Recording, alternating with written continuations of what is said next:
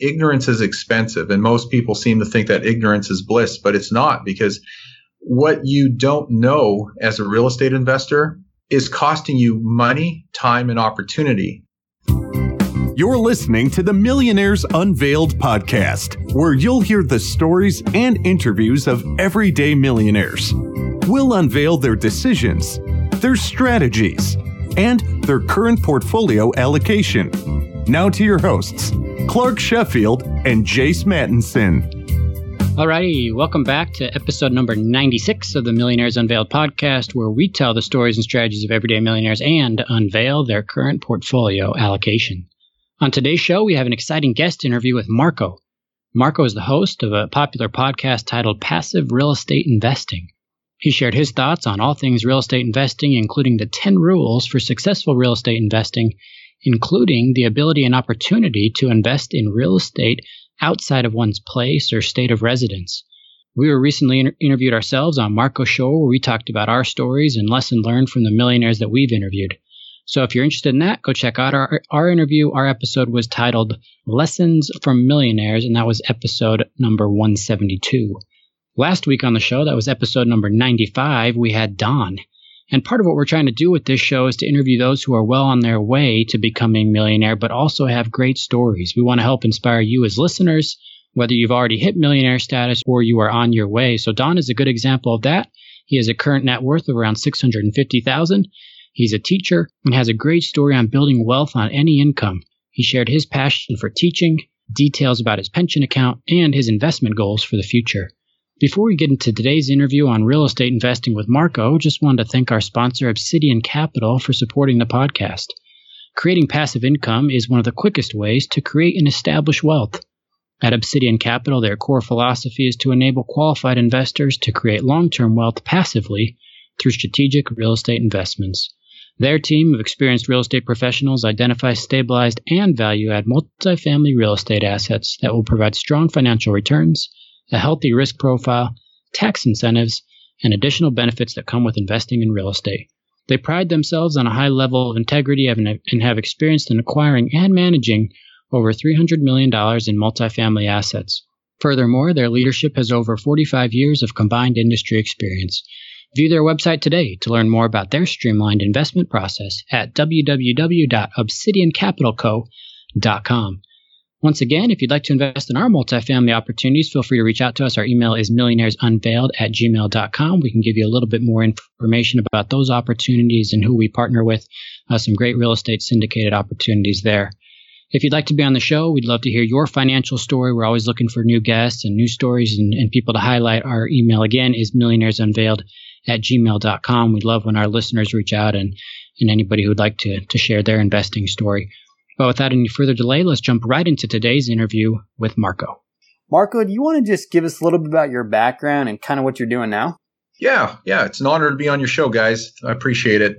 So, you know, I'm I've I've been a serial entrepreneur my whole life. I'm heavily into real estate investing. I love real estate investing. I love teaching and showing people how to achieve the same success that I have over the years. And I really started when I was 18 years old. That's when I bought my first rental property. I bought it, fixed it up, leased it out, managed it myself. And, you know, there was nothing special about me other than I was very determined to make it happen. And the whole thing was textbook. But the greatest lesson I learned from that was really not the process of investing and fixing it up and managing it, but the fact that I actually kept it for a few years, sold it, and, and took my profit and did what I did with it, which wasn't reinvest. So that was a good lesson learned. And I wish I knew back then what I know today. But if you fast forward to 2003, I decided at the time that I wanted to get back into real estate investing in a heavy way, meaning full time, because I had just come out of a dot com crash, if you will. And it took a couple of years to unwind that business and step back and reflect for about a year. And I knew I didn't want a job or to get back into the corporate world but I, I, had a passion for investing and, and a love for real estate, and that's just what I wanted to do. So two things happened in parallel. One, I started investing heavily, and over the course of nine months, I acquired 84 units. And while that was happening, I had investors coming to me saying, "Hey, you know, can you coach me or mentor me? I, I really need the help, and I see what you're doing." And my answer was no. I, I didn't have the time. to to coach and mentor anybody. I I, I really didn't have the inclination. But I did say this. I said, I, I do see a lot of deal flow and I'm more than happy to assign or sell you these properties that I'm not buying. And that's when the light bulb moment went off and I recognized that there was a untapped market, a niche in the market where people needed help, even though they were spending literally tens of thousands of dollars in education and boot camps.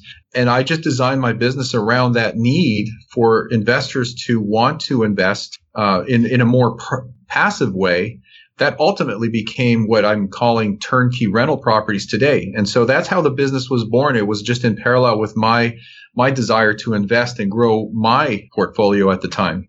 Okay, let's let's unpack this a little bit. So let's let's start at the beginning. You said you have been a lifelong entrepreneur and you started at 18. When did you know that you were going to be an entrepreneur? It's funny you asked me this question because it was only recently that I actually started to ask myself that same question uh, because someone was asking me what my personal story was. And so I, I, I had to start scripting this out. And I kept going back and back and back as far as I could possibly take it. And I, I come to learn that I, the on, honest truth is I don't remember where that started, but I want to say it was almost baked into my DNA because I went as far back as when I was eight years old when I had my first paper route and I actually quote unquote hired my brother to come along with me at four in the morning to, to deliver papers. So it, it goes back a long way. What I do remember though is that I've been a serial entrepreneur. I've started all kinds of, of small businesses from an office coffee service to a small publication company where we were producing coupon cards, like coupon books, but in the form of a like an Amex card. And even while I was in school, I was always running a side business on or two on, on the side. Uh, I've been involved in, I think, three different network marketing companies. One I was fairly successful at. The benefit of that is it taught me entrepreneurship and sales. I mean, if nothing else, sales skills. Uh, I was a licensed real estate agent. I mean, I've tried so many things. And, you know, we were just talking about this off air about the whole thing about uh, being persistent and, and a common denominator amongst millionaires being persistent. That is one thing I would and could say about myself is that I never gave up. Even if I was, you know, kicked in the gut and knocked down, I didn't look at it as failure. I looked at it as that, okay, that didn't work. Let me just get back up and move on to the next thing because I know if that business or that opportunity failed, maybe it failed because of me, my ignorance, my lack of education, but I'm going to make it happen. I have a dream. I have this goal. I want to be wealthy and I'm going to make it happen. I just need to find the right vehicle. And ultimately it was real estate. That's what resonated for me. Yeah. So how did you get the capital to get that first deal? so my parents got divorced at the age of 16. And as unfortunate as that was, what ended up happening is I ended up living with my mother and she couldn't afford to give me five bucks if I if I needed five dollars. You know, if if I ever asked my mother for five, she'd give me twenty. But it got to the point where she literally was counting pennies to make ends meet. And so she said, you know, if you want any kind of spending money, you have to go get a job. So she actually helped me get a job at the age of 16 as a bagger. I don't know what they call them now, but you know, at a grocery store, I was ba- basically bagging groceries and collecting carts. And it was a well-paying job. And then I worked my way up over the years. You know, I, I ended up, you know, being a cashier and then I started stocking shelves, but it was, uh, it was a good paying job and I was able to put money aside enough aside that I could purchase my first property. And so there was a credit union associated with that job, and it made the qualification process a little, little easier because they already knew I was making essentially a W 2 income. So the combination of me having some cash put aside and the ability to finance through the credit union with that employer allowed me to get that first property. And what was it? Was it a, a duplex, single family home? What kind of property was it? It was a single family, but not detached. It was an end unit townhome. Uh, I don't remember if it was two or three bedrooms, but it was um, it was a decent size, but it was a, it was a nice end unit, and it was in the northeast quadrant of the city, which was a lower priced, lower income area. So that also made it helpful in the sense that it wasn't an expensive property. But that's that's where I cut my teeth. Awesome. And then you went on to buy, you said 84 units in nine months. That's pretty amazing. Was were those big multifamily properties or smaller properties, or what was the makeup of those? Uh, believe it or not, most of them were were small, like single families and duplexes. Wow. Uh, I I did ultimately venture out into small apartments. The first one being a six unit, and the second one being a 20 unit. What helped accelerate that that fast accumulation was two things the biggest one being credit being easy. And this was back in 2004 when it was pretty easy to qualify for financing. You could virtually fog a mirror and get financing. So that was very helpful because there were a lot of portfolio type loans out there that allowed you to qualify very easily. You didn't have the 10 cap as you do with conventional financing. I mean, you still had it, but you didn't have to go with the conventional financing. You could get commercial loans and you can get portfolio loans. The other thing too was my ability to be creative with sellers because when you are in markets where there's lots of inventory, you have a little bit more negotiating power as a buyer. And so I was able to structure low down and even no down deals so that way I was able to preserve whatever investment capital I had in order to do those deals. And so they would just sell or finance those properties. Some of them, yeah. In some cases, I was even able to buy them at, I was able to negotiate a lower price than what fair market value or appraised value was. But what we would do, and you can't do this today, unfortunately, or I should say, should say fortunately, uh, because it created a mess back then. But if I was able to negotiate $8,000 on a $100,000 property, this is a hypothetical example, I would be able to write that contract at $100,000 and then have credits made back to me in terms of maintenance and repair and deferred maintenance credits. So I would actually get some monies back at the close from the seller legitimately. It was on the settlement statement for deferred maintenance items. So essentially I was just getting money back to take care of deferred maintenance items, which did exist in some of the cases, but I didn't necessarily always put it towards those deferred maintenance items. I would, you know, I would just have that as a credit back in the form of cash and it would lower my down payment requirement. Hmm. So, what are, I know you kind of have some rules that you follow and, and, maybe some particular requirements, I guess you could call it, when investing in real estate. What are, what are kind of some of those rules that you follow to make sure some of your investments are successful? Well, I'll, I'll, just give you, I'll start giving them to you in order because they really stack upon each other and we can go as far as you want. Uh, the first is really an investment in yourself, and, and that is building your own knowledge base because you have to educate yourself. The problem with a lot of people, and I like to say this, is that ignorance is expensive, and most people seem to think that ignorance is bliss, but it's not because what you don't know as a real estate investor is costing you money, time, and opportunity. And if you want to become a great investor and get away from being just a good investor or even a bad investor, you don't have a choice but to educate yourself, build your knowledge currency, and learn to write, learn to ask the right questions and follow your own advice based on the input from the professionals you surround yourself with, not following other people's advice blindly and not knowing whether it's good or bad advice. So it's fundamentally important that you educate yourself and you do it on a consistent basis because there's no such thing as not as as knowing too much. The danger is in not knowing enough. And so this is why I put a lot of value in in educating yourself, re- regardless of how you do it. It could be this podcast you're listening to. It could be, uh, you know, books, which are inexpensive. It could be boot camps. It could be seminars. It could be online resources. And there's tons of those. Yeah, we talked a little bit about this before recording that there's just so much available out there right now, right? I mean, you have so many podcasts. I know you have a great podcast and as well on real estate investing and, and there's other resources online. There's seminars, there's books, right? But there's just so much available. And, and I think you're spot on in investing with your, in yourself, right? Those that we've interviewed that have been the most successful are the ones that have taken time out of their day or out of their week and, and worked on themselves or they've tried to learn and they've continually learned whether that's books, podcasts, you know, websites, doesn't matter. They've, they've said, Hey, there's so much I don't know and I'm going to do my best to learn as much as I can. So exactly. spot on there. What, what's the best way that you found for yourself? Is there maybe a certain time of the day or a certain routine or is it conferences or books? What's, what's worked for you? Well, if and when I have time to read, and I love to read, it's it it has to be in the evening, and often it's later in the evening because I just don't have the time in the day because of everything that I have going on. But what I find convenient is audio. You know, whether it's an audio book or a podcast, I can put those earbuds in my ear, and whether I'm driving or doing some work around the house or going for a walk, I can listen and, and, and, educate myself. So I feel like I'm killing two birds with one stone. It's just, you know, it's just so productive to be able to listen and learn while you're doing other things. Right. Kind of multitask there. Exactly. So let's keep going with these rules. So the first, invest in yourself and, and what else?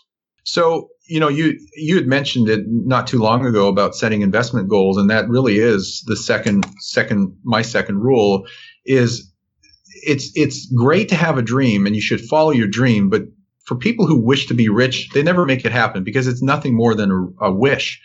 But if your wish is to become you know rich or wealthy, you need to convert that into a clearly written specific goal and it needs to be what I call smart, specific, measurable, attainable, realistic, and time stamped. And if you could do that and then break it down more granularly into steps or an action plan, and you start executing on each one of those little bite-sized pieces, guess what? You're going to ultimately become financially free. You'll be financially independent because you've set in motion the steps that you need to take in order to make that happen. So the fact that you write it down creates some sort of energy in the universe. Some, some something happens in your mind in your subconscious to put you on the right track. You will start to notice and see the things that you need to materialize those dreams and those goals.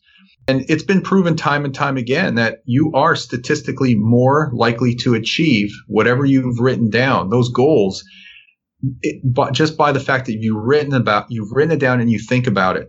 So, you know, we've, you and I, I know you guys have heard this time and time and time again that it's important to write goals and, you know, the greats like Brian Tracy and Zig Ziglar and Tony Robbins, they all tell you to write it down. But, you know, don't gloss over it. Just take it seriously. Actually, just do it for yourself. Take out a journal or a goals journal and write it down. And, and you'll find that you will start to materialize these things. So anyway, I don't need to belabor the point. Just set and write investment goals. No, I think you're spot on, but it's hard, right? So many people, you hear it over and over again. And, and, you know, I'm sitting here thinking, you know, yeah, I know it, but I could be better at it right? I could I could set more ambitious goals. I could set more goals. I could review my goal, goals more frequently, right? And and I think there's so much to improve on just in that area of goal setting, probably for each of us. Yeah, I, I, I like to. I'm I'm kind of nerdy, you know, analytical, and I like to do it in a spreadsheet. You know, I don't have a journal, but I'll I'll create it in a spreadsheet, and I'll have a tab for each year because every year I'm revising my hmm. my goals. I'm, I might review them and tweak them over the course of a year, but I'll have a tab for every year and then I'll break my goals into different categories my financial, my personal, my business, my family, my health goals. And so I like to track it in a spreadsheet and then I can pull it up on my phone anywhere I go. So let's dive into this just a little bit because I'm curious kind of how applying all this in your life. So you have what, four or five buckets of goals, personal, financial, etc. Yeah. So uh, what I do is I just categorize that tab into um, my business goals, my financial goals, my health and fitness goals, my family goals, my fun and recreation goals, and then my personal and spiritual goals. Awesome. And then how many goals do you have in each of those buckets? I, I, used to put too many. Um, it, it, to the point where it was too much to accomplish.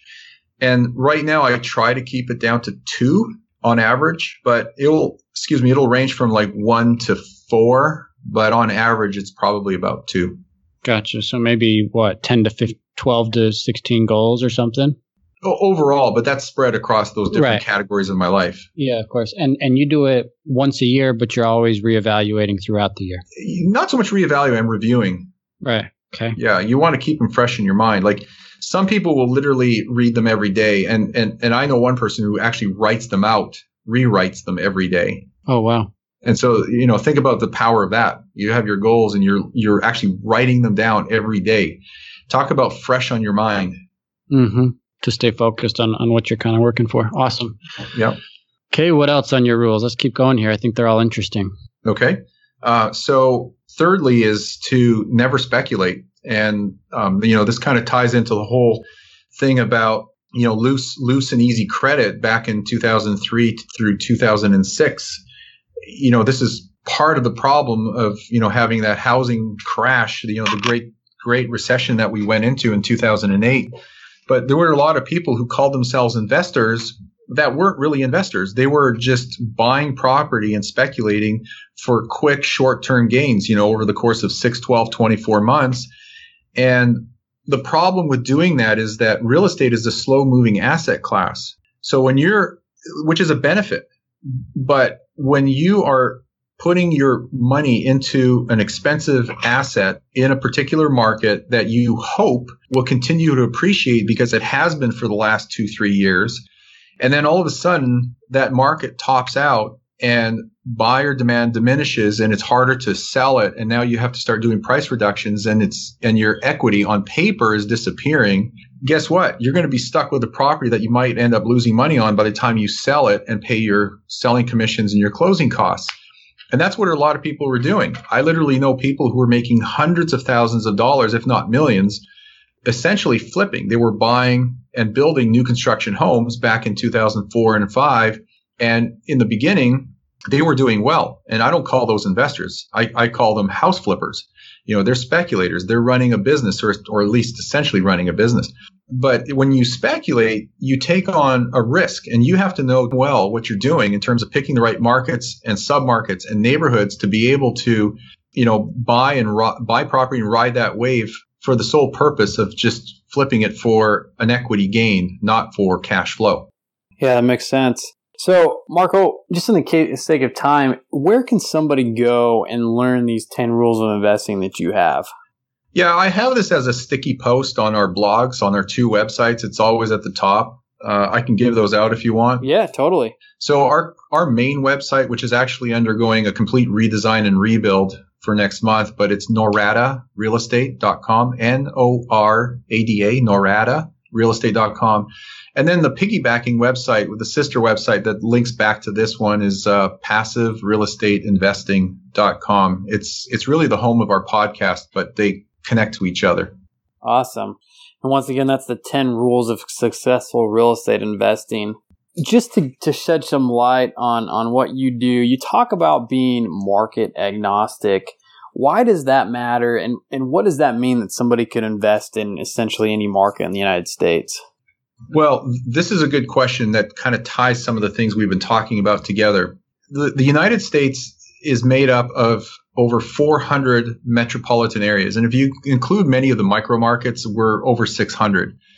What people need to understand is that there's no such thing as a national housing market. It doesn't exist. You can't point your finger to it. But what we do have is we have a country made up of hundreds of smaller markets, call them micro markets, if you will, that all operate independently of, of each other. Now, economically speaking, there are some things that tie this together. It's kind of that global umbrella when we talk about interest rates and policy as it relates to housing. But outside from that, the drivers that drive real estate markets are pretty much geographically local. They're at, they're at the regional and local level. And often these are hyper local events. So what's happening in, let's say, New York City is different than what's happening in Houston, Texas, which is different, different than what's happening in, let's say, Provo, Utah.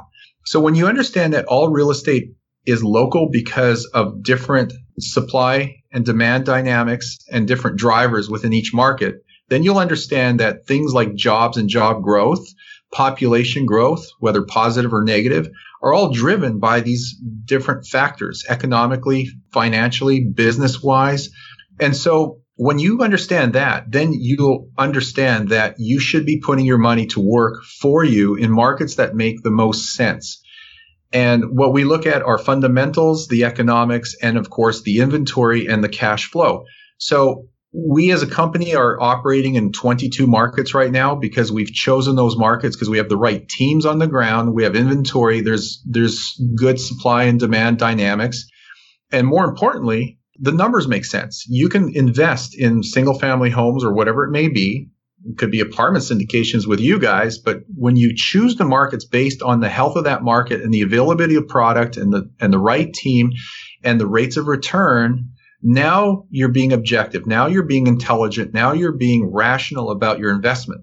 You're not being emotional or or being illogical because you feel that you need to invest in your backyard, your local market, or you feel that you should you will do well in a particular market where your brother-in-law or your sister lives.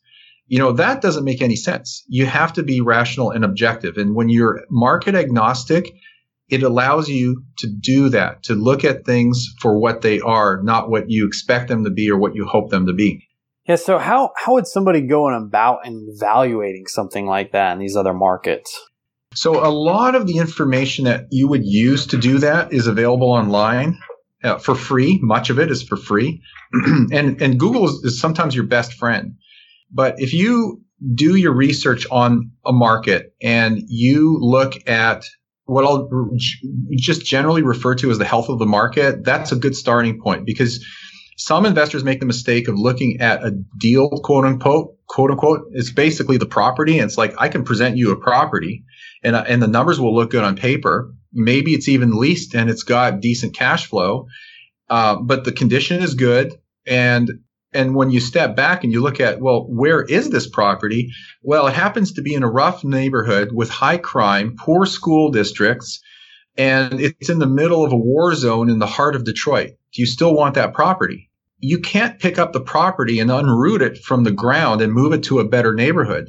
So, you know, this is actually my sixth rule of my of my 10 rules of successful real estate investing and that is to take a top-down approach you should always start by selecting the best real estate markets that align with your investment goals. And so when you do it that way and you work your way down, you will make the right decisions because you'll be in a good market. So to, to your question, you know, some of the things we look at, and this is all stuff you can find online, is what are the main drivers in that market? What is the job environment? Are there jobs and is there job growth? You don't want to see declining job growth. You want to see ideally flat or growing. is there population growth, both organic and in terms of net migration? You know, a, a, simple example of that is, you know, there are a lot of people moving out of California right now. And often these are people who either A, can't afford to live in California or they are high net worth people and they just want to get away from the tax situation. And they're moving to places like, well, were, but still are Phoenix, Las Vegas, places in Oregon, and the, one of the biggest recipients of Californians have been the Texas markets, all the cities in Texas. So when, when you see that dynamic, you know, and this is why Dallas has been exploding over the last, you know, four or five plus years, but all the markets in Texas have.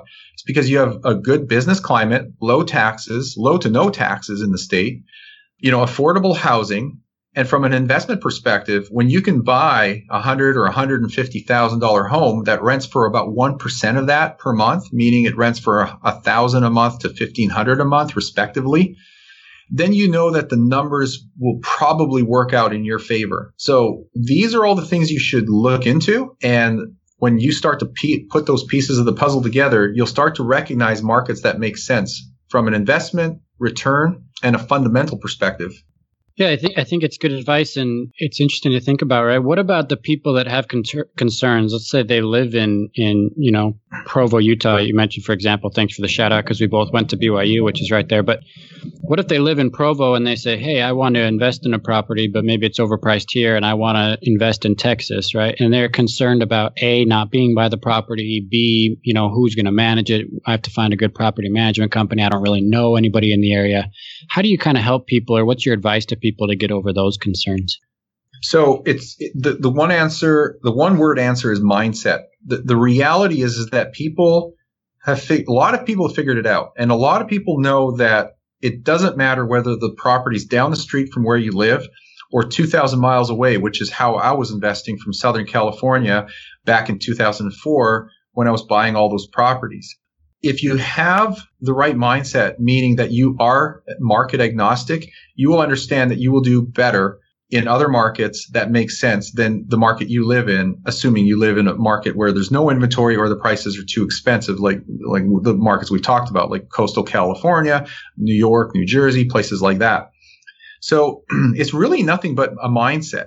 And you just need to think about it rationally to get over that hurdle. Now, many people have figured it out, but there's still other people who just falsely believe for whatever reason. Maybe it, it was a guru, maybe it's their family, uh, but they think that the only way I should be investing is if I invest in a property that is driving distance away and that I can drive by it every morning on the way to work and I can see it, I can touch it, and I know it's still there.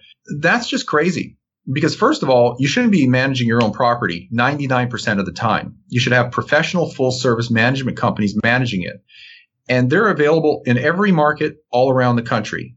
And whether you vet them or you have uh, someone else vet them like like us, you know, and that's one of the you know services that we provide is just it's just baked into the cake with the turnkey real estate investing experience.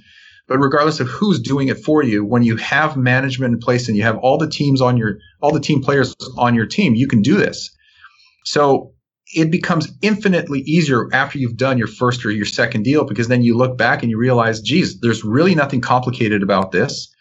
If you do it, if you do it right, meaning you're following a system, it is virtually hassle free and your success is likely to be higher having the right team and investing in the right markets than trying to go it yourself and, and investing in an overpriced, expensive or a market or a market that doesn't provide the rates of return. So mindset is the first thing. The second thing is just having the right team players. And again, like I said before, you, you can vet these people on your own. You can work with someone who's already done that work for you and a lot of these resources are online that you can do, use to look into and research and vet out different providers, regardless of whether they're turnkey providers, property managers, new home builders, real estate brokers and agents, lenders, you name it.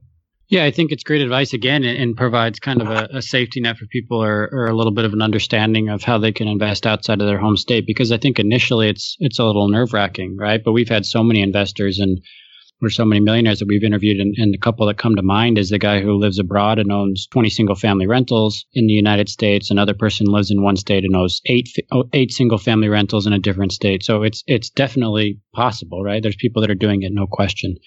Yeah, not only is it possible, but it's it's nothing new. People have been investing in real estate all over the country from all over the place, including remote places like Japan and wherever else, uh, for for decades. This mm-hmm. is this is nothing new. This is not a new concept.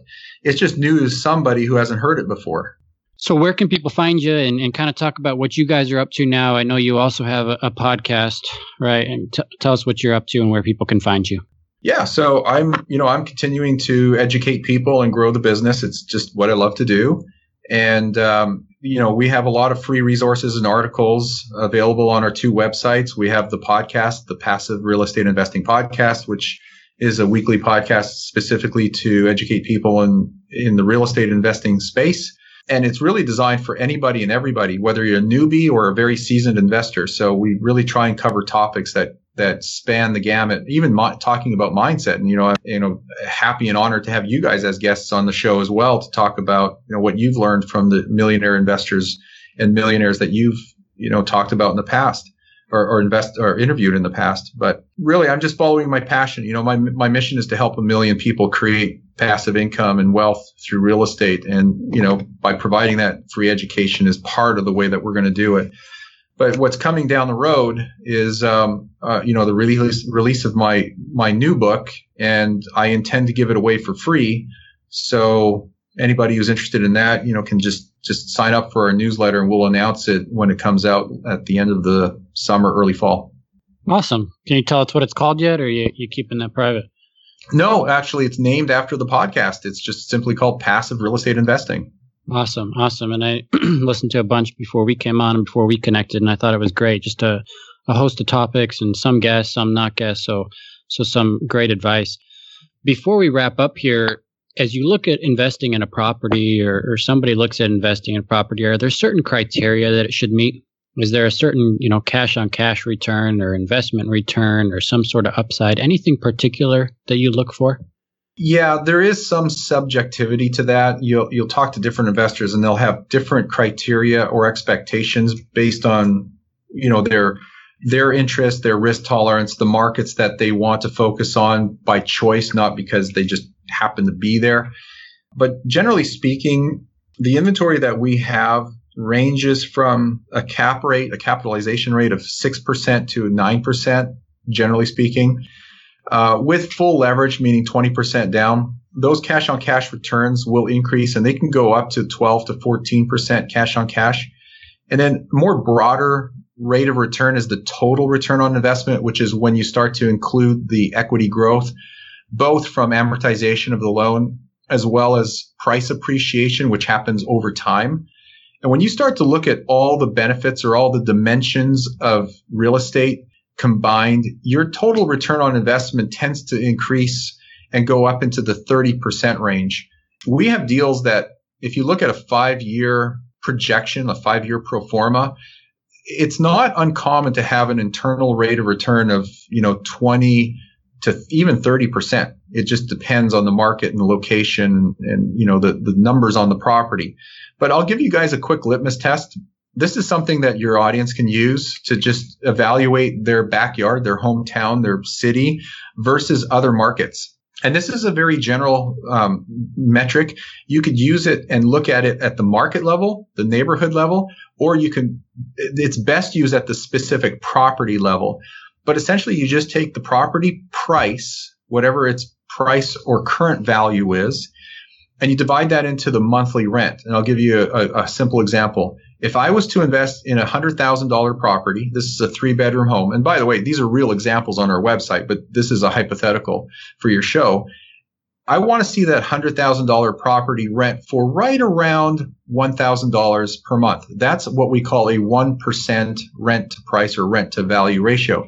Now uh, it's acceptable to go down to as low as around 0.8 percent, which means it's an eight hundred thousand, or excuse me, an eight hundred dollar monthly rental on a hundred thousand dollar property. That that'll still work, uh, especially considering that I can raise the rents over time and increase that. But you want to target right around one percent, and we have a range of about zero point eight percent to a one point two percent.